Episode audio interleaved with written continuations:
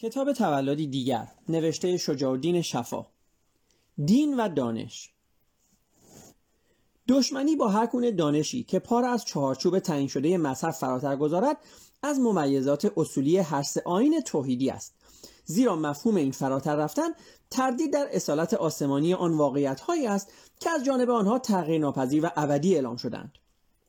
در تورات خداوند اصولا در برابر دانش و دانشمندان جبهه می‌گیرد و تصریح می کند که حکمت حکیمان را باطل و دانش دانشوران را تباه خواهم کرد. پالوس رسول رساله اول به قرنتیان باب اول آیه 19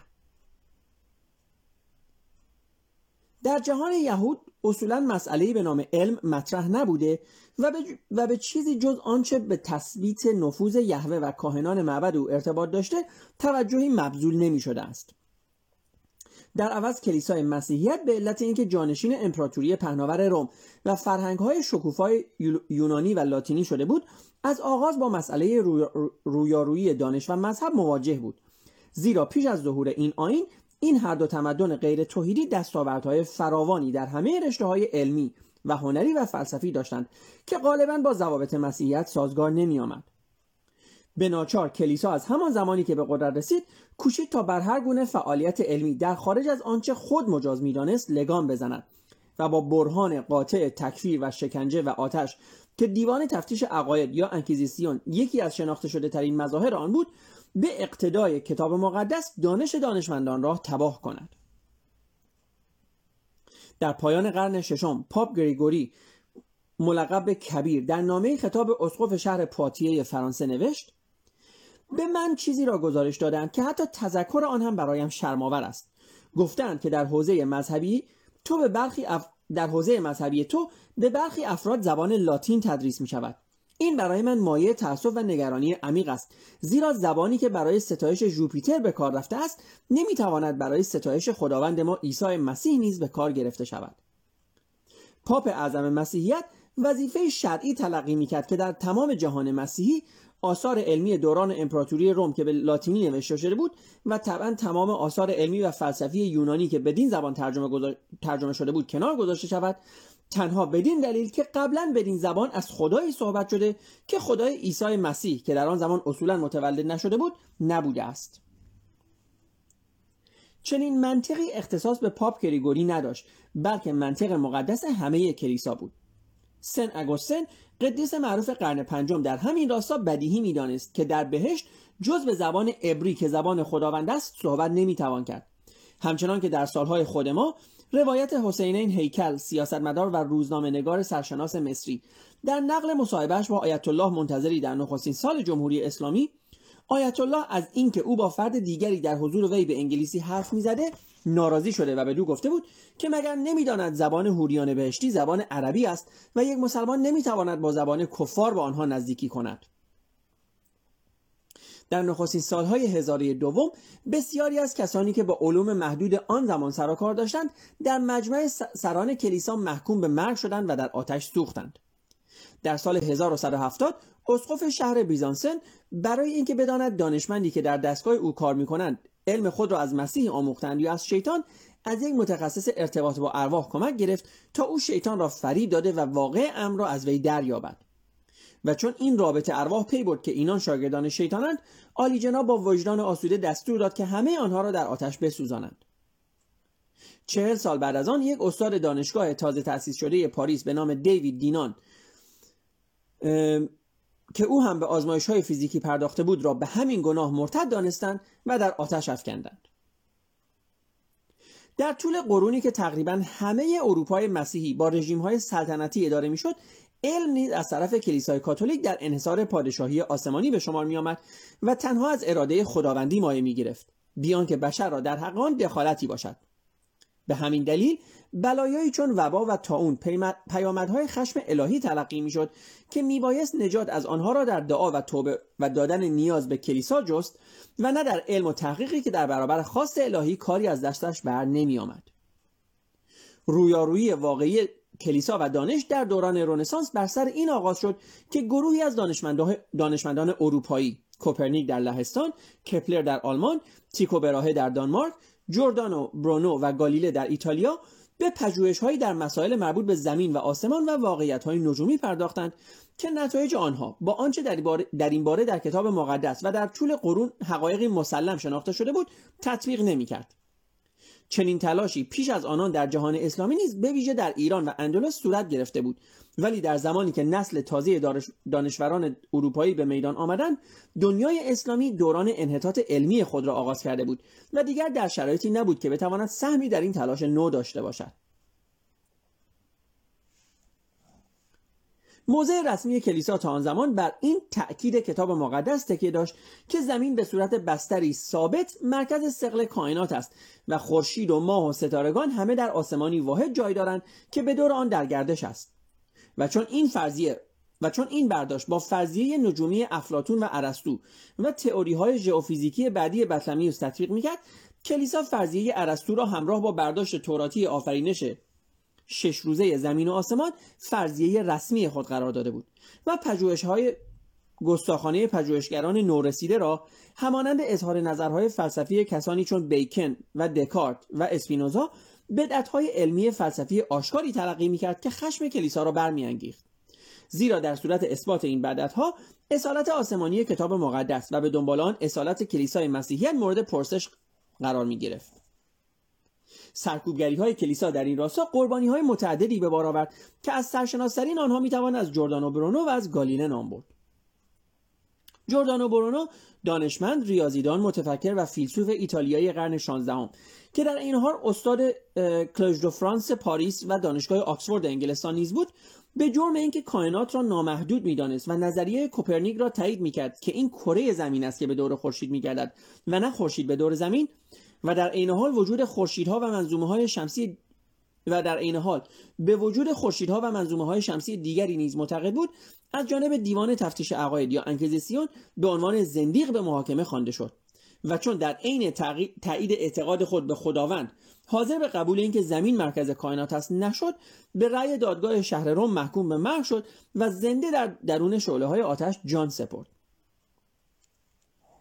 اندکی بعد از او گالیله اخترشناس نامی ایتالیا و مخترع دوربین نجومی ناگزیر شد در هفتاد سالگی در برابر داوران دادگاه انگیزیسیون زانو بر زمین بزند و دست بر کتاب مقدس بگذارد و سوگند یاد کند که از عقیده کفرآمیز خود مبنی بر اینکه زمین ساکن نیست و به دور خورشید میگردد و نه اینکه خورشید به دور زمین بگردد توبه کرده است و به و به دستور کلیسا. هر کسی دیگر را هم شاعبه چنین بدعتی در مورد او برود و وی بر آن اطلاع داشته باشد به دیوان تفتیش عقاید کلیسای مقدس معرفی خواهد کرد تا به سزای خود برسد. منطق اساسی کلیسا در رد فرضیه گالیله این بود که تورات تصریح کرده است که خدا اول زمین را ساخت و بعد خورشید و ماه را. و نیز گفته شده است که یوشع ابن نون برای اینکه وقت بیشتری به منظور کشتار فلسطینیان در اختیار داشته باشد خورشید را با اشاره دست از حرکت باز داشت و نه زمین را ماجرای گالیله نقطه عطف مبارزه مذهب با کسانی بود که می‌خواستند حقیقت را در خارج از چارچوب متون مقدس جستجو کنند و این طبعا از دیدگاه کلیسا کفر مطلق به حساب می آمد. با این همه سرانجام. و پس از گذشت 360 سال کلیسای کاتولیک در 31 اکتبر 1992 از زبان پاپ اعظم خود در آکادمی علوم واتیکان رسما پذیرفت که در این مورد کلیسای مقدس اشتباه کرده و حق با گالیله بوده است. هرچند که همین کلیسا هنوز حاضر به اعاده حیثیت از جردان و برونو که به جرمی مشابه گالیله در آتش سوزانیده شد نشده است. مبارزه کلیسا با جهان دانش طبعا به موضوع نظم کائنات و بیپایگی آشکار افسانه توراتی آفرینش در این راستا محدود نشد. همچنان که اصر نوآوری های جهان دانش نیز با ماجرای گالیله پایان نیافت. تئوری جاذبه نیوتن که 100 سال پس از گالیله به صورت یکی از عالیترین دستاوردهای دانش بشری عرضه شد بلافاصله مورد همان اندازه مخالفت از جانب کلیسا قرار گرفت که فرضیه گالیله. زیرا در تئوری نیوتن توازن کائنات تابع قانون جاذبه شناخته شده بود. در صورتی که از نظر کتاب مقدس این توازن تنها مربوط به خاص خداوند بود و هیچ قانونی در بیرون از آن وجود نداشت و به ناچار این تئوری نیز از جانب کلیسا تجلی تازه‌ای از گمراهی های شیطانی و خود نیوتن عامل شیطان معرفی شد. فرضیه تکامل داروین در قرن گذشته از این هم بیشتر خشم کلیسا را برانگیخت. زیرا این بار ماهیت الهی نوع انسان بود که از بیخ و مورد سوال قرار گرفته و آدم که خداوند او را به صورت شخص خودش آفریده و گل سرسبد جهان آفرینش دانسته بود به حد یکی از انواع تکامل یافته میمون تنزل یافته بود. در شورای کلیسایی کل در سال 1860 قضیه داروین با لحنی بسیار تند مورد نفی قرار گرفت و کشیشان در همه کشورها دستور بسیج علیه این بدعت شیطانی و به کشیشان همه کشورها دستور بسیج علیه این بدعت شیطانی داده شد. کنستانتین جیمز مغز متفکر کلیسا در کتاب موسی و داروین خود داروین را همان دجال موعود دانست که زودتر از موعد مقرر ظهور کرده است.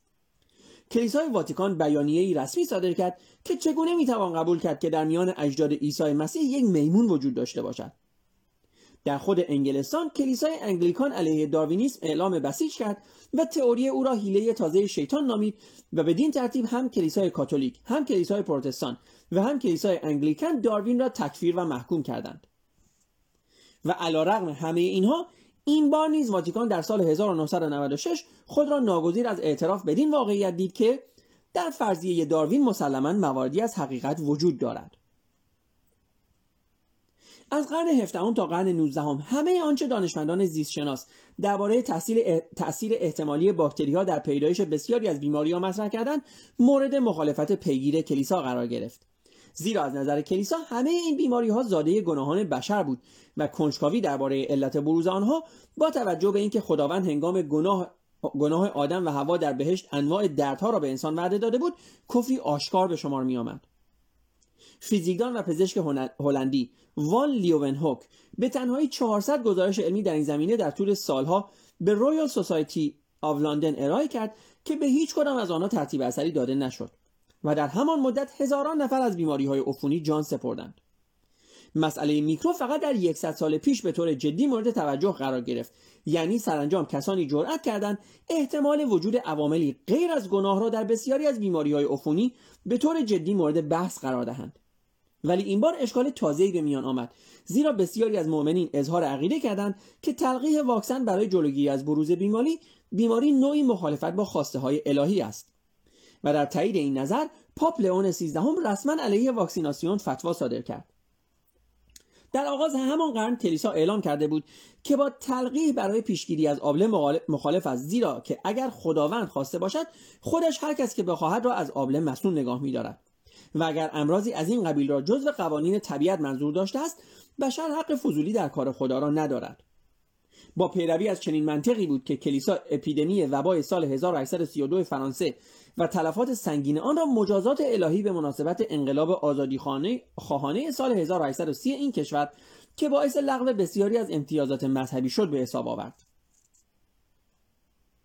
در اواخر قرن گذشته سومه نشینان برنو در جمهوری کنونی چک تمامی نوشته های گرگول مندر یکی از همکارانشان را که حاوی بررسی های علمی چندین ساله او درباره قانون تورات بود پس از مرگ وی به عنوان نوشته های کفرآمیز سوزاندند. زیرا در این بررسی ها نحوه رشد نخود فرنگی بر اساس قوانین ژنتیک مورد بحث قرار گرفته بود. در صورتی که مندرجات کتاب مقدس تصریح داشت که همه گیاهان و میوه ها را خداوند در عرض یک روز و بدون اینکه سخنی از قانون وراست در میان باشد آفریده است و صحبت از وراست نوعی دخالت در کار خدا تلقی می‌شد. در نیمه قرن گذشته پاپ گریگوری سیزدهم می گفت صحبت از آزادی تفکر در مسائل مذهبی بدعتی به کلی بیمعنی است که باید قطعا محکوم شود و علم نیز موضوعی است که میباید بدان با نظر احتیاط نگریست. در همان زمان بود که تدریس علوم مدرن به دستور کلیسا از برنامه مدارس کاتولیک اروپا حذف شد و کلیسا همه آنچه را که انقلاب فرانسه با شعار آزادی و برابری مطرح کرده بود به همراه دانش مدرن یک جا محکوم شناخت. وزیر علوم مذهبی فرانسه در این باره در مقاله مبسوطی نوشت ریشه خطای بخشش ناپذیر انقلاب فرانسه را باید در سه عامل اساسی جست. کنجکاوی بیدلیل درباره حل مجهولات تکیه زیاد بر منطق و افراد در مسائل علمی. ترکیب این سه عامل انسان امروزی را بدین راه خطا کشانیده است که تحت تاثیر دانش کاذب عصر نو اصالت مطلق همه آنچه را که در کتاب مقدس آمده است مورد تردید قرار دهد. و اتفاقا درست در همین سالها بود که این دانش کاذب جهش قولاسایی را کتاب امروز ادامه دارد و دستاوردهای آن چهره جهان و نحوه زندگانی سراسر بشریت را به صورتی که در هیچ یک از ادوار گذشته تمدن انسانی سابقه ندارد تغییر داده است آغاز کرد. در سالهای اخیر جنبش مذهبی طرفدار آفرینش توراتی که توسط کلیسای پروتستان سازمان داده شده است با همکاری جناح افراطی کلیسای کاتولیک فعالیت گسترده را در آمریکا از طریق تشکیل کنفرانس ها و سمینارها و ایجاد مراکز متعدد پژوهشی آغاز کرده است تا همچنان ثابت کند که آنچه در کتاب مقدس درباره آفرینش نوشته شده عین واقعیت است و زمین و آسمان و انسان ها همگی در 5758 سال پیش در عرض 6 روز آفریده شدند. یکی از برنامه های مهم این جنبش اعمال فشارهای سیاسی و فعالیت های تلویزیونی و مطبوعاتی و تبلیغاتی است که به تازگی شکایت های قضایی علیه دانشگاه هایی که سابقه 15 میلیارد ساله را برای کهکشان تدریس می کنند در ایالت آرکانزا و مینسوتا و آلباما و کالیفرنیا بدانها افزوده است. اخیرا وزیر آموزش فرانسه در کتاب خدا در برابر دانش در همین باره نوشت شاید تعجب باشد شاید جای تعجب باشد که افراطی ترین مدافعان این فرضیه را که آفرینش کائنات دقیقا به همان صورتی انجام گرفته که در تورات نوشته شده است و خورشید و ماه و ستارگان نیز درست به همان ترتیبی در حرکتند که کتاب مقدس مشخص کرده است در همان آمریکایی می‌توان یافت که سیستم دانشگاهی آن به علت امکانات مالی فراوان و در عین حال پویایی خاص خود از پیشرفته ترین سیستم های دانشگاهی جهان است. به حکایت آمارهای علمی در هیچ جای دیگر جهان به اندازه این کشور برای جلوگیری از تدریس تئوری های گالیله و داروین و آینشتاین که با مندرجات کتاب مقدس در تضادند شکایات پیاپی به مراجع قضایی صورت نمی‌گیرد. و در هیچ جای دیگر جهان یک سناتور معتبر یک دانشمند برجسته را به اتهام اینکه کتابی درباره عمر کره زمین نوشته که, با... که مفاد آن متناقض با کتاب مقدس است به استیزاه نمیطلبد. و احتمالا در هیچ جای دیگر جهان نیز کار مخالفت با پزشکانی را که اقدام به سخت جنین کردند تا سرحد کشتن آنان به پیش نمی‌برد. طبق این نظرخواهی که در سال 1982 صورت گرفت 34 درصد از آمریکاییان هنوز بر این عقیدند که همچنان که در کتاب مقدس آمده خداوند همه کائنات را در عرض شش روز آفریده است و آدم نیز در روز ششم از خاک آفریده شده است. ماهنامه بایبل ساینس نیوزلتر نشریه ارگان این مکتب فکری اخیرا با قاطعیت نظر داد که فرضیه تکامل داروین راهگشای اصلی خداناشناسی کمونیسم سوسیالیسم همجنسبازی سخت جنین و پرداخت مالیات های سنگین است مضافن بر اینکه جانبداری از حقوق زنان و نهزت های صلحجویی و گیاهخواری را نیز تشویق می کند. چندی پیش سمیناری از مخالفان نظریه داروین مرکب از خاخامها و فقهای یهودی و استادان متعددی از دانشگاه های اسرائیل تشکیل شد که از نظر همه آنها ماجرای توراتی افسانه ماجرای توراتی آفرینش وحی الهی و بنابراین حقیقت مطلق بود و نمی باید در هیچ یک از مراکز علمی نظریاتی خلاف آن تدریس شود. پروفسور بانوور عضو این کنگره که استاد فیزیک دانشگاه نگو اسرائیل است در مصاحبه با خبرنگار روزنامه آلمانی زود دویچ زایتون تاکید کرد که اصل تکامل داروین را باطل می‌داند و مطمئن است که آدم به همان صورتی که در تورات آمده خلق شده است. و در مورد عمر جهان نیز دلیلی نمی‌بیند که این مدت بیشتر از 5758 سالی باشد که تورات معین کرده است. البته از زمان پیدایش انسان نیز همین اندازه میگذرد زیرا تورات گفته است که آدم در ششمین روز خلقت ششمین روز آفرینش خلق شد. به قول کلود آلگر جامعه اسرائیلی در سی سال گذشته شاهد تکرار همان تعصبات مذهبی مرتجعانه ای بوده است که در بدترین شرایط شرایط افرادکاری های مذهبی زمان لویی 18 هم در واکنش به اعلامیه حقوق بشر انقلاب فرانسه در این کشور دیده شد. بنیادگرایان مذهبی باستانشناس اسرائیلی را به جرم اینکه معبدی متعلق به دوران پیش از سلیمان را از خاک بیرون آوردند مورد ضرب و شتم قرار دادند زیرا که به موجب تورات تورات اولین معبد معبد سلیمان بوده است. همچنان که تردید در این واقعیت را کفرآمیز می‌دانند که از عمر کره زمین از 6000 سال میگذرد. بیش از 300 فرقه مذهبی در حال حاضر در آمریکا مشغول فعالیتند که به تعبیر کتاب پرسر و صدای سرود برای سوپرمن وجه مشترک آنها این است که همگی به آفرینش توراتی معتقدند و خدای همه آنها نیز رنگ دلار دارد. یکی از رؤسای این فرقه ها به نام اورال رابرت اخیرا اعلام کرد که یک مسیح 300 متری به مکاشفه او آمده و از وی خواسته است برایش کلیسای تازه‌ای بسازد و در عوض قدرت خود را در زنده کردن مردگان بدون منتقل کرده است. این کمربسته عیسی مسیح تا کنون ده میلیون دلار برای ساختن کلیسا از مؤمنین جمع کرده ولی ظاهرا هنوز هیچ مرده ای را زنده نکرده است.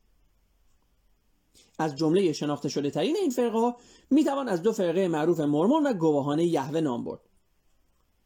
فرقه مذهبی مرمون که مرکز آن ایالت یوتای آمریکا است و در حال حاضر در کشورهای مختلف جهان بیش از 6 میلیون پیرو دارد از نظر اصولی وابسته به مسیحیت است ولی معتقدات آن با مسیحیت سنتی بسیار تفاوت دارد. بنیانگذار کلیسای مرمون مردی به نام جوزف اسمیت بود که به گفته خودش در مکاشفه‌ای در سال 1820 از جانب خداوند به وی وحی شد که به پیغمبری برگزیده شده است. و در سه سال بعد در 21 سپتامبر 1823 فرشته به نام مرمونی به دو ظاهر شد و او را از وجود کتاب اسرارآمیزی آگاه کرد که در محلی در نزدیکی دهکده منچستر در ایالت نیویورک آمریکا در زمین مدفون است. و در آن خداوند سابقه نخستین ساکنان قاره آمریکا و نیز راه های زندگی واقعی آنان را در ملکوت خدا بر اوراق زرین و به خط مصری باستانی ثبت کرده است. ولی متذکر شد که هنوز زمان دسترسی او بدین کتاب فرا نرسیده است.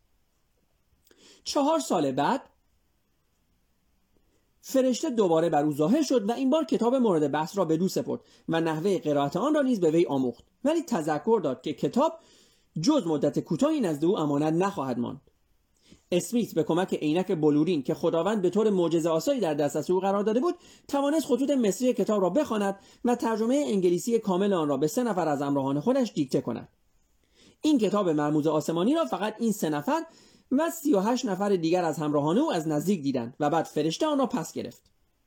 طبق مندرجات این کتاب پس از آنکه خداوند ساختمان برج بابل را برهم زد و بناکنندگان آن را در اطراف جهان پراکنده ساخت گروهی از آنان به قاره آمریکا رفتند و در آن ساکن شدند. و بعدا این عده توسط یکی از قبایل اسرائیل که آنان نیز به قاره آمریکا رفته بودند به عقب رانده شدند و در حدود سال 590 میلادی این اسرائیلیان به کرانه های اقیانوس کبیر رسیدند و آخرین پیغمبر ایشان که مرمون نام داشت کتاب مورد بحث را که مستقیما توسط خداوند به دو شده بود برای نسل‌های آینده که قاره آمریکا را دوباره کشف خواهند کرد به یادگار گذاشت. در همین کتاب آمده است که خود عیسی نیز پس از رستاخیز خیش به قاره آمریکا آمد تا پیام خود را به ساکنان آمریکایی پیش از کریستوف کلمب برساند. برخی از پژوهشگران تاریخ مذاهب این نظر را مطرح کردند که احتمالا جنبش مرمون از نظر مذهبی از آین اسلام گرفته شده است که در آن نیز خداوند کتابی را به صورت وحی به پیغمبرش میفرستد و وی را معمول می کند که جامعه نوینی را بر اساس این کتاب بنیان گذارد. جوزف اسمیت زنان متعددی داشت که شمار آنها را به تفاوت از 27 تا 49 نفر دانستند. بدین جهت در کتاب های مذهبی مرمون تعداد زوجات مورد تایید که مرمون ها قرار گرفته است. منتها پس از وضع قانون ضد تعداد زوجات در کنگره آمریکا در سال 1862 اجرای این قانون مذهبی مرمون لاعقل به صورت رسمی متوقف گذاشته شده است. فرقه مذهبی دیگری Witnesses of Jehovah یا گواهان یهوه نام دارد که درباره آن قبلا توضیح داده شده است.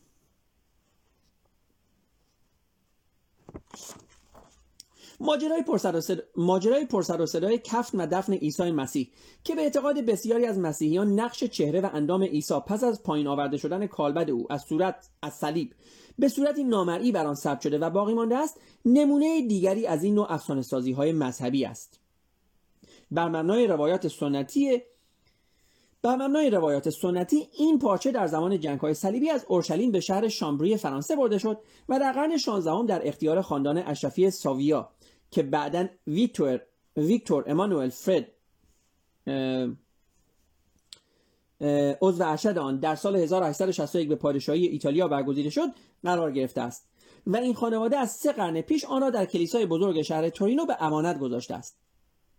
بحث های فراوانی که در همه قرن حاضر بر سر اصالت یا عدم اصالت این کفن ادامه یافت سرانجام واتیکان را واداشت که در سال 1988 قطعه از پارچه آن را همراه با قطعات دیگر از پارچه تابوت کلئوپاترا در مصر و پارچه قرون وسطایی شناخته شده ای برای سه آزمایشگاه معروف جهان در آکسفورد و زوریخ و تگزاس بفرستد تا از طریق آزمایشگاه تا از طریق آزمایش علمی کربن 14 عمر کفن تورینو را مشخص کند. و کارشناسان انگلیسی، سوئیسی و آمریکایی این سه مرکز بیان که در جریان آزمایش های یکدیگر بوده باشند با قاطعیت نظر دادند که پارچه این کفن در فاصله سالهای 1260 تا 1390 میلادی بافته شده است. نتیجه این بررسی ها در همان وقت توسط اسقف تورینو در ارتباط با آن گفته که شخص وی نیز هیچ وقت بر این عقیده نبوده است.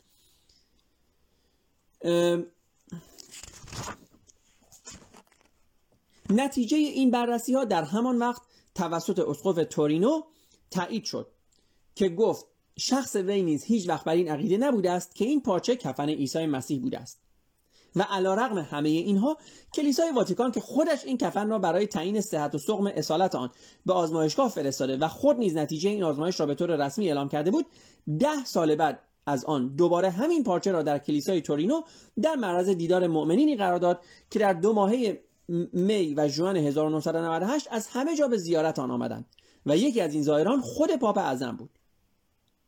در, در بسیاری از تفسیرهایی که همان وقت از جانب رسانه های گروهی جهان مسیحی در این باره منتشر شد بر این تاکید نهاده شده بود که این پافشاری ناخودآگاهانه در مقدس دانش...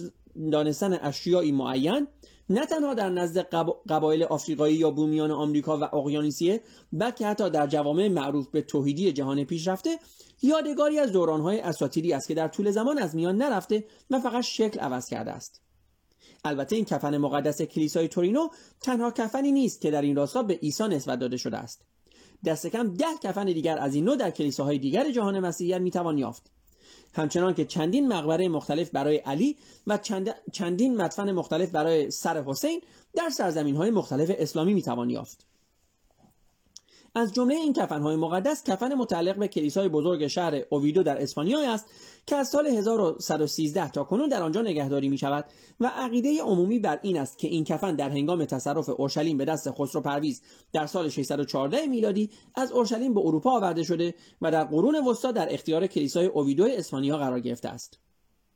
یکی دیگر از این کفنهای مقدس کفنی است که از دیرباز در صومعه در استان پریگور فرانسه نگهداری می‌شد و کشیشان این صومعه آن را به زیارت آن را به زائرین بسیاری که از سراسر اروپا به دیدار آن میآمدند پارچه ای معرفی می‌کردند که به دست خود مریم مقدس مادر عیسی مسیح بافته شده و بعدا برای پوشش کالبد عیسی به کار رفته بود و در جریان جنگ های صلیبی توسط اسقف شهر پوی فرانسه از اورشلیم به پریگور آورده شده بود.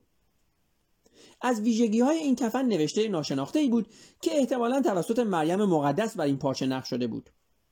در قرن گذشته کلیسای واتیکان موافقت کرد که طی مراسم مذهبی مجللی با حضور زائرین کشورهای مختلف این پارچه دست بافته مریم مقدس و خطوط نقش شده آن از طریق عکاسی که تازه اختراع شده بود عکس برداری شود تا مضمون نوشته آن توسط کارشناسان خطوط باستانی مورد بررسی قرار گیرد. و وقتی که این بررسی صورت گرفت معلوم شد که نوشته ناشناخته آیه از قرآن است که در قرن چهارم هجری به خط کوفی نوشته شده است. شاید نقل این نکته که در همان زمان در هفته نامه فرانسوی اونمن دژودی 23 آوریل 1998 به چاپ رسید نیز جالب باشد که بنا به اعتقاد گروهی از مسیحیان ژاپنی که در شهر شینگو در 600 کیلومتری شمال توکیو زندگی می کنند کسی که در فلسطین به صلیب کشیده شد ایشیری.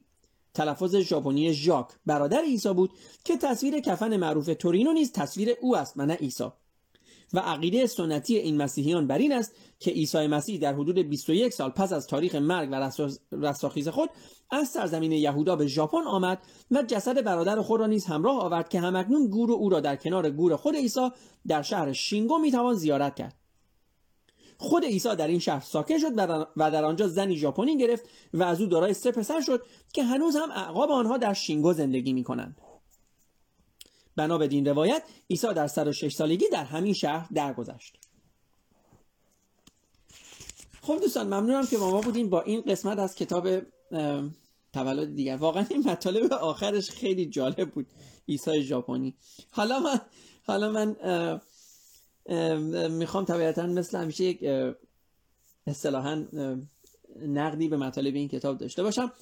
دوستان آره این قسمت از کتاب تولد دیگر عنوان عنوان دین و دانش رو داره و بخشی از همون اصطلاحا فصل سیری در تاریخ مذاهب هست. و همین اول من می‌خوام دوستان یک نکته رو برای شما مشخص بکنم. این هم از اون چیزهایی است دوستان که اگر کسی به شما این جمله رو گفت که دین و دین و مذهب و دانش یعنی علم و مذهب با هم دیگه اختلافی ندارن اینها می‌تونن دست به دست هم حرکت کنن شما مطمئن باشین که و من بهتون میگم که چجوری اصطلاحا با افرادی که این حرف رو می‌زنن صحبت بکنیم و باشون بحث بکنیم به خاطر اینکه این هم یکی از چیزهایی است که مخصوصا در عالم مسیحیت و اسلام خیلی خیلی دیده میشه هم مالکش های مسیحی هم مالکش های مسلمان. یعنی کشیشان آخوندها و الاخر اینها معتقدن که علم و مذهب لزوما با هم دیگه مخالف نیستن. اینها می‌تونن ممکنه در بعضی جا مخالف باشن ولی اینها می‌تونن در دست در دست در دست هم جلو برن و حتی میگن این دوتا منافاتی با هم دیگه ندارن. این حرف کاملا اشتباه است به یک دلیل بسیار بسیار بسیار واضح و مشخص. و این دلیل هم این هست دوستان که هم علم هم ساینس و هم مذهب دین یا ریلیجن اینها به شما نحوه برداشتی رو از دنیا به شما میدن و در مورد دنیا ادعاهایی رو مطرح می‌کنن. که این ادعاها ادعاها لزوما با همدیگه در خیلی جاها متناقض هستن. و بنابراین شما نمی‌تونید بگین که این دو رویاروی همدیگه نیستن. من اینجا براتون یعنی این کتاب براتون مثالای زیادی رو از رویاروی علم و مذهب آورد. من براتون ده, تا ده هزار تا مثال دیگه هم می‌تونم بیارم. حتی در قرن 21 مونتا که بن... که راجع به بعضیشون شاید صحبت بکنیم اگه تو ذهنم بمونه. مونتا ببینید دوستان هم علم هم مذهب ادعاهایی دارن در مورد جهان. ادعاهایی دارن در مورد زندگی. که این ادعاها طبیعتا نمی‌تونه با هم دیگه اصطلاحا در کنار هم دیگه باشه به خاطر اینکه اینها با هم دیگه در موارد بسیار بسیار زیادی متناقض هستن. چند تاش رو این کتاب اشاره کرد. ببینید مثلا. مذهب به شما میگه که شما وقتی که مردین روحی دارین که این روح شما به یک جهان دیگه میره و در اون جهان دیگه مورد بازخواست قرار می‌گیره. و اگر شما مسیحی باشین اگر عشق عیسی در دل شما باشه به بهش میرین وگرنه به دوزخ میرین. و اگر مسلمون باشین اگر عشق محمد در دل شما باشه به بهش میرین وگرنه به دوزخ میرین. و اگر شیعه اصلا باشین اگر عشق محمد و دوازده امامش از علی تا مهدی در دل شما باشه فقط به بهش میرین و در غیر این صورت حتما به جهنم خواهید رفت این یک ادعایی هست این یک کلیمی هست که مذهب در مورد زندگی آدم ها داره. کلیم دیگه ای که مذهب داره مثلا در مورد جغرافیا این است که زمین در 6000 سال پیش حدودا خلق شده. کلیم دیگه ای که مذهب داره این است که زن از دنده چپ مرد آفریده شده و خود مرد هم از خاک آفریده شده. ببینید اینها همه کلیم هایی است اینها همه ادعاهایی هست که مذهب در مورد دنیا داره. و دقت کنین این خیلی خیلی مهمه دوستان. اینو من فکر کنم شما اگر فکر کنم شما توی کتاب دینیتون هم خوندین توی کتاب حالا زمان ما اسمش بود دینی. اینو شما توی کتاب دینیتون هم خوندین که ایدئولوژی از جهان بینی سرچشمه می‌گیره و این حرف بسیار درستی است تا حداقل تا حد زیادی. به خاطر اینکه نحوه دید شما نسبت به دنیا ایدئولوژی شما رو مشخص می‌کنه. اینم قبلا حتما داشتین دیگه توی دروس دبیرستانتون حتما داشتین که منظور از جهان بینی مجموعه بودها و نبودها هست. یعنی اون دید و نگریشی که شما به جهان دارین. و ایدئولوژی مجموعه از بایدها و نبایدها هست. و خانه ها ببینید دقت کنید از جهان بینی نمیشه نتیجه گرفت به لحاظ منطقی ایدئولوژی رو. ولی جهان بینی تاثیر روی ایدئولوژی می‌ذاره. یعنی چی؟ یعنی اگر جهان بینی شما این باشه که شما مثلا اگر زن هستین شما از دنده چپ مرد آفریده شدین. گناه اولیه پای شما نوشته شده به خاطر اینکه این شما بودین که آدم رو فریب دادین که سیب رو بخوره. و به همین دلیل هست که خداوند زایمان رو برای شما دردناک کرده. و به همین دلیل هست که مردها بر شما که مثلا زن هستین برتری و اصطلاحا برتری دارن. و به همین دلیل هست که مثلا مردها می‌تونن چهار تا زن بگیرن یا چل تا سیغه کنن و شما فقط می‌تونین یک دونه شوهر اختیار بکنین. و به همین دلیل هست که عقل شما ناقصه و نمی‌دونم ارث شما نصف هست و الاخر و الاخر این تاثیر می‌ذاره روی ایدئولوژی شما بایدها و نبایدهای شما. تأثیری که می‌ذاره این است که مثلا شما ممکنه در زندگیتون کاملا مطیع همسرتون باشین. بنابراین همسر شما حتی اگه توی سر شما هم بزنه شما سرتون رو بالا نیارین بالاخره خداوند مثلا در قرآن گفته که نمی‌دونم اگر در قرآن نگفته یعنی در حدیث هست که مثلا نمی‌دونم اگر اگر قرار بود کسی به کسی سجده کنه این زن بود که باید به شوهرش سجده می‌کرد. یا مثلا در حدیثی آمده که نمی‌دونم فرض کنین در قرآن در حقیقت اومده که اگر زنان نافرمانی کردن اول از بسترش بسترشون دوری کنین بعد نمی‌دونم باشون حرف نزنین بعدم از آخر بزنینشون. پس اگر شما کتک خوردی حقته. شما از شوهرت نافرمانی کردی شوهرت هم دو روز در بستر نیومده روز سوم هم گرفته تو رو تا جایی میخوردی زده. حقت دیگه. اینو قرآن هم همینو میگه. ببینید این جهان بینی روی ایدئولوژی شما اثر می‌ذاره. اگر جهان بینی شما این باشه که مثلا فرض کنین مسیح پسر خداوند بود و در عین حال مسیح خود خداوند هست و در عین حال مسیح از مادر باکره ای زایده شد. و در عین حال نمی‌دونم مسیح وقتی که مرد سه روز بعدش فرض کنین دو مرتبه از قبر بلند شد اصطلاحا. اگر اگر دیدتون این باشه که مسیح آمد که گناهان بشر رو ببخشه و مادامی که شما عشق به مسیح رو داشته باشین دیگه مهم نیست چه گناهی بکنین یا نکنین. و الاخر این همه اثر می‌ذاره روی نحوهی که شما زندگی بکنین. حالا وقتی که دقت کنین وقتی که دو تا جهانبینی متفاوت وقتی که دو تا جهانبینی متفاوت ادعاهای متفاوتی رو در مورد نحوه نگرش ما به جهان دارن اون وقت شما نمی‌تونین بگین این دوتا دیگه می‌تونن در کنار هم با صلح و آرامش زندگی بکنن. قطعا نمی‌تونن زندگی بکنن. به خاطر اینکه یکی از این جهانبینی ها داره به شما میگه که مثلا اگر زنی باید مطیع مردت باشی یا اگر مردی می‌تونی به زنت اصطلاحا قدرت داشته باشی.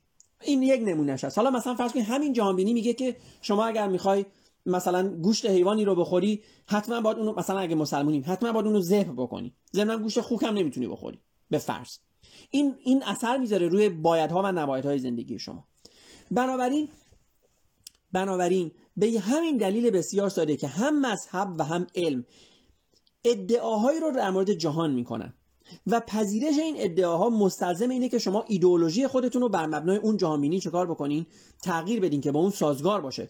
چون اگر شما مسلمون نباشین اگر شما به خدای اسلام اعتقاد نداشته باشین و به یهوه اعتقاد نداشته باشین ولی مثلا به خدای مسیحیت اعتقاد داشته باشین یا به بودا اعتقاد داشته باشین اون وقت خوردن اون وقت خوردن گوشت خوک برای شما یک نباید نیست.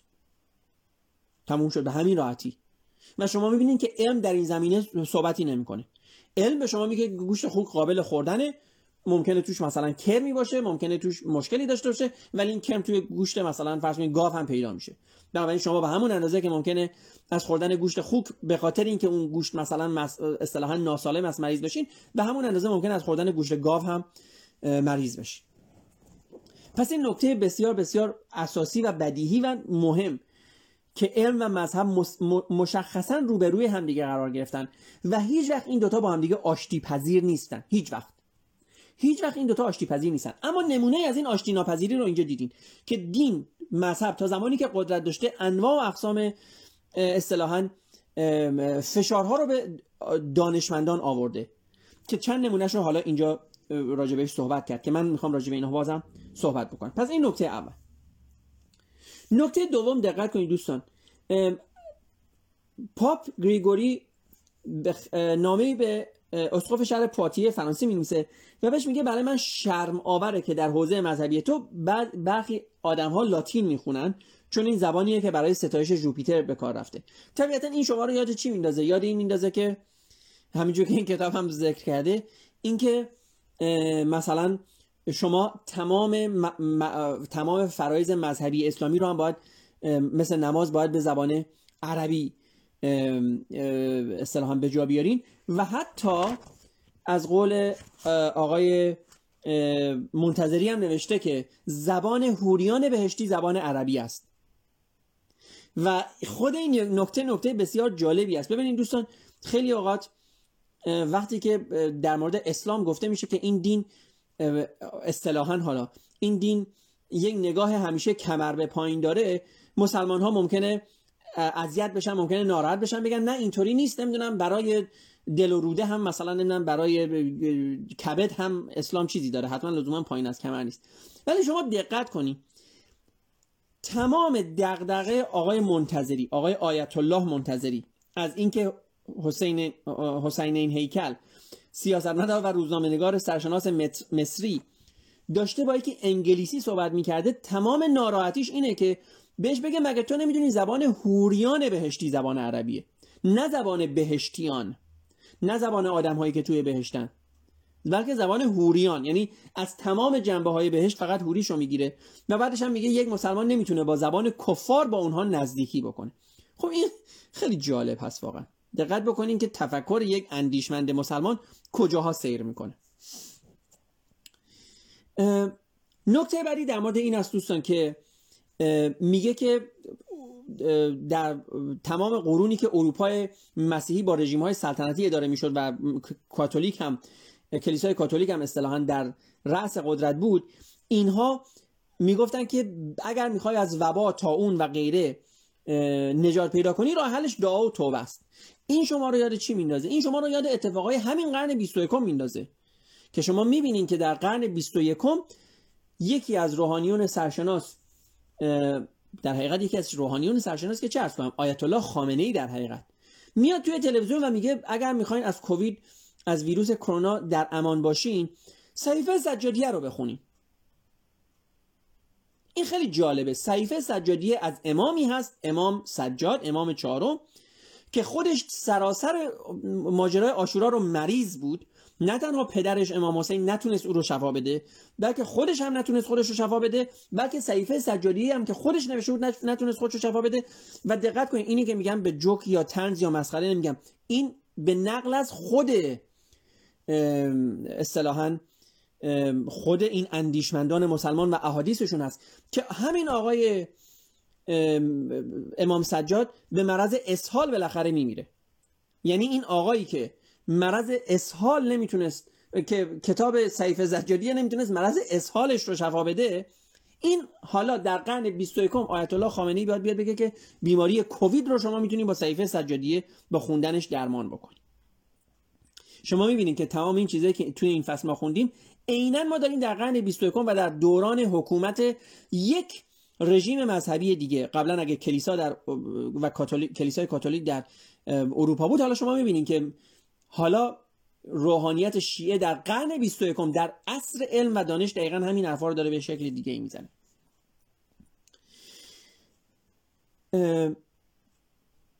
بله. ما قبلا گفتیم که اینجا هم باز مرتبه تاکید کرد که رویارویی واقعی کلیسا یعنی مذهب اصطلاحا. و دانش بر سر این بود که دانشمندا چیزایی رو می‌گفتن که توی تورات یک جور دیگه ای اومده بود. به همین راحتی. و شما طبیعتا نمی‌تونید این دوتا رو با هم دیگه وفق بدین. اینجا در مورد اینجا در سه مورد صحبت کرده من در مورد مورد آخرش خیلی می‌خوام تک صحبت بکنم. اما سه موردی که اینجا صحبت کرده ایناست. یکی در مورد اصطلاحا داستان جردانو برونو و گالیله هست. که می‌گفتن که این زمین این زمین هست که به دور خورشید میچرخه و نه خورشید به دور زمین. و کلیسا اونا رو محکوم کرد. این خیلی جالبه.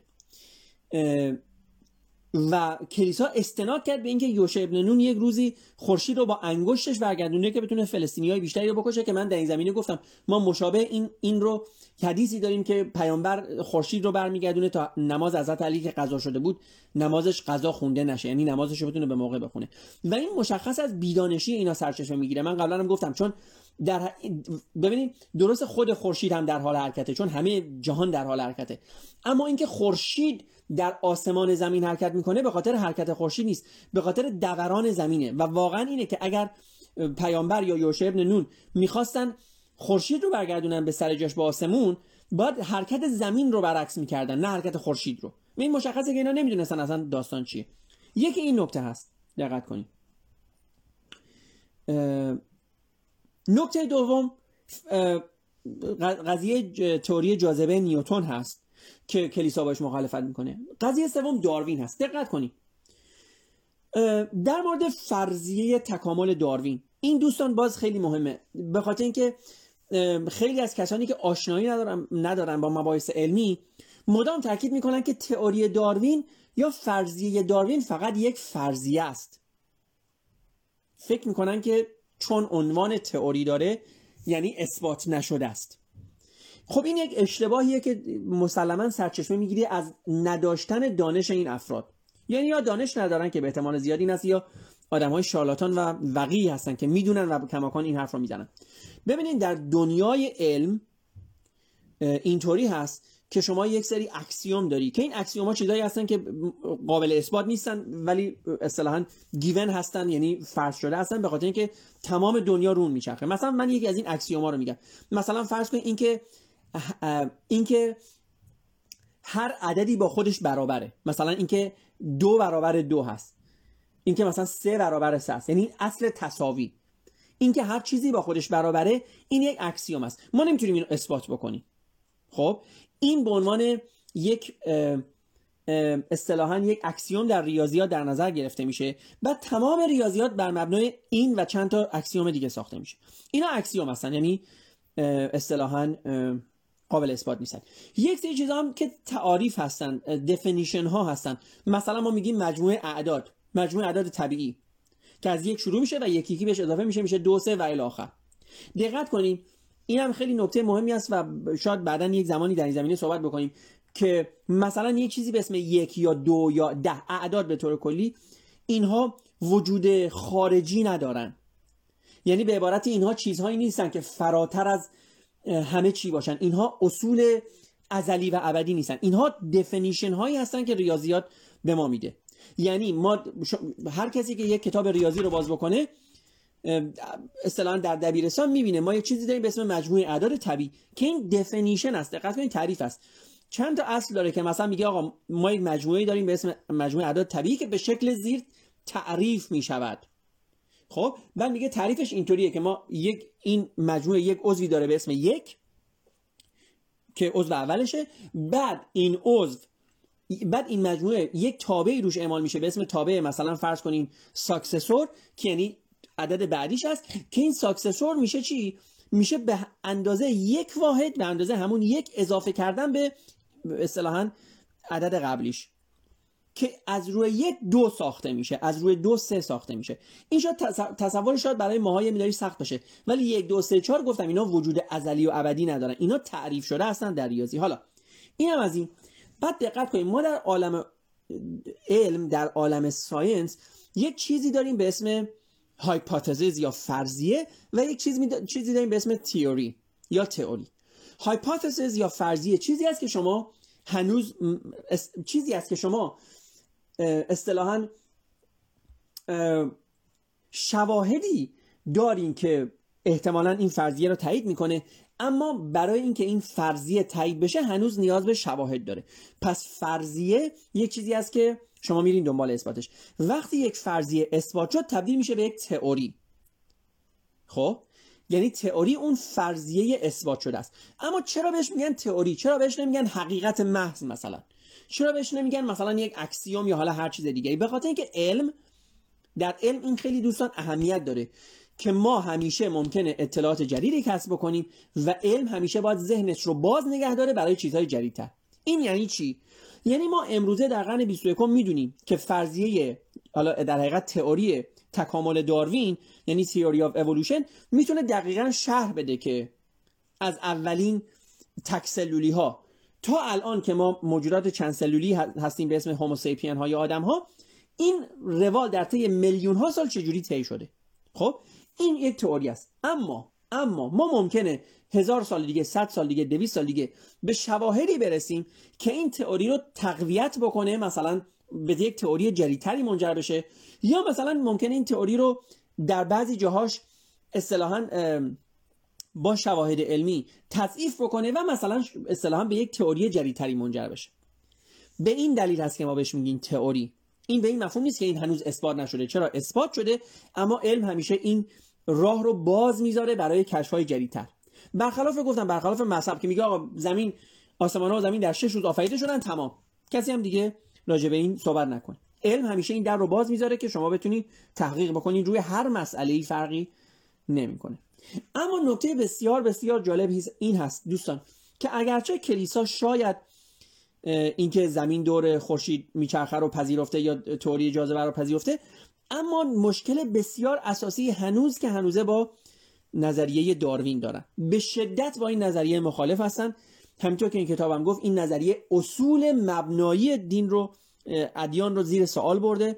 نه اینکه بخواد, بخواد خودش زیر سوال ببره. ببینید این فرضیه ها و این تئوری ها اصلا برای این نیومدن که توی سر دین بزنن. هیچ وقت آقای هیچ وقت آقای گالیله تلسکوپ ننداخت توی آسمون که ببینه زمین دور خورشید میچرخه که مثلا توی دهن کلیسا بزنه. اصلا اینطوری نبود. اینها مشاهداتی است که ما داریم از دنیای پیرامون خودمون که اتفاقا با اون چیزی که خب طبیعتا هم باید همینطوری باشه با اون چیزی که چوپانای 2000 سال پیش فکر می‌کردن حقیقت دنیاست متفاوت هست. و بنابراین اتوماتیک گفتم و به طور این ناخواسته در مخالفت با ادیان قرار گرفته. ولی آقای داروین هم زمانی که این تئوری را آورد طبیعتا دنبال این نبود که تو سر کلیسا بزنه یا نمی‌دونم تو سر خدا بزنه یا تو سر نمی‌دونم آدمای مذهبی بزنه. اون دنبال یه کار علمی بود. و این کار علمی حالا اینکه مذهبیون با این قضیه خیلی مشکل دارن خب کاملا مشخص است دیگه چرا. گفتم به خاطر اینکه اساس مذهب رو چیکار می‌کنه؟ مورد سوال قرار میده. این خیلی مهم است که شما به عنوان یک مسلمون به خودتون فکر کنین که اگه زمین گرده چرا واقعا خدا در آیات متعددی اشاره کرده که زمین صاف است. و البته مالکش های اسلامی میگن نه ما مثلا فرض کنیم آیه داریم به اسم رب المشارق و المغارب. این نشون میده که زمین گرد هست نه. اصلا همچین چیزی رو نشون نمیده. شما حتی در یک سطح صاف هم می‌تونین چندین مشرق و چندین مغرب داشته باشید یه چیز کاملا واضحی هست. حتی اگه زمین هم صاف بود مغرب مثلا فرض کنین تهران با مغرب فرض کنین لندن متفاوت بود. حتی اگه زمین صاف بود. بسته به موقعیت خورشید می‌تونست مغرب های متفاوتی داشته باشه مشرق های متفاوتی داشته باشه. اینم از این. یک نکته دیگه هم اینجاست دوستان اینم می‌خوام راجع صحبت بکنم. و اونم این که دقت کنین. ماهنامه بایبل ساینس نیوزلتر با قاطعیت این نظر رو میده که فرضیه تکامل داروین راهگشای اصلی خداناشناسی کمونیسم، سوسیالیسم، همجنس بازی، سخت جنین، پرداخت مالیات های سنگین، جانبداری از حقوق زنان، نهزت های صلحجویی و گیاهخواریه. حالا اولا دقت کنین که نظریه داروین اصلا ربطی به مثلا مالیات سنگین نداره. نظریه داروین اصلا نظریه اقتصادی نیست. نظریه داروین یک نظریه بیولوژی هست. از اونجایی که نظریه بیولوژی هست حتی به خداشناسی هم کار نداره. حتی به کمونیسم یا سوسیالیسم که نظریات نظرات سیاسی و اقتصادی هم هستن کار نداره. حتی به همجنس بازی کار نداره به خاطر اینکه همجنس بازی از نظریه بیولوژیک نیست. همجنس بازی یک بحث اجتماعی هست. یک بحث فرهنگی هست. یا مثلا به گیاهخواری. این که از این اصلا شما دقت کنین که همه استدلال های دینداران به همین شکل نامربوط هست واقعا. اما اما این خیلی مهمه که شما در صورت بدونین که یکی از دلایلی که در دنیای غرب و در اروپا هر چیزی رو که بد می‌دونن بلافاصله به کمونیسم سوسیالیسم همجنسبازی و الاخر میچسبونن به این دلیل هست که خب طبیعتا این روشی است برای کوبیدن مخالفین. یعنی شما در دنیای کاپیتالیستی مثلا آمریکا یا سوسیال دموکراسی اروپا شما هر زمانی که می‌خواید نظر صحبت صدای مخالف رو خاموش بکنی که اصلا اون مخالف ممکنه نظرش حتی اقتصادی هم نباشه نظرش حتی سیاسی هم نباشه اصلا ممکنه نظر دیگه ای داشته باشه. مثلا راجع به همجنس بازی نظر داشته باشه. بلافاصله اون رو رفت میدن به کمونیسم سوسیالیسم و چیزهای مشابه.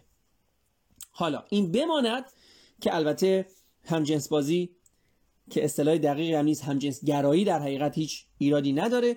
سخت جنین یک بحثی است که راجبش زیاد صحبت میشه اما به طور کلی سخت جنین هم از بسیاری از جهات هیچ ایرادی نداره به خاطر اینکه حق زندگی مادر مقدم است بر حق زندگی فرزند. حتی اگر بودن اون فرزند در رحم مادر اصطلاحا خطری هم برای مادر نداشته باشه کماکان چون مادر حمل کننده اون فرزند هست می‌تونه اون بارش رو زمین بذاره.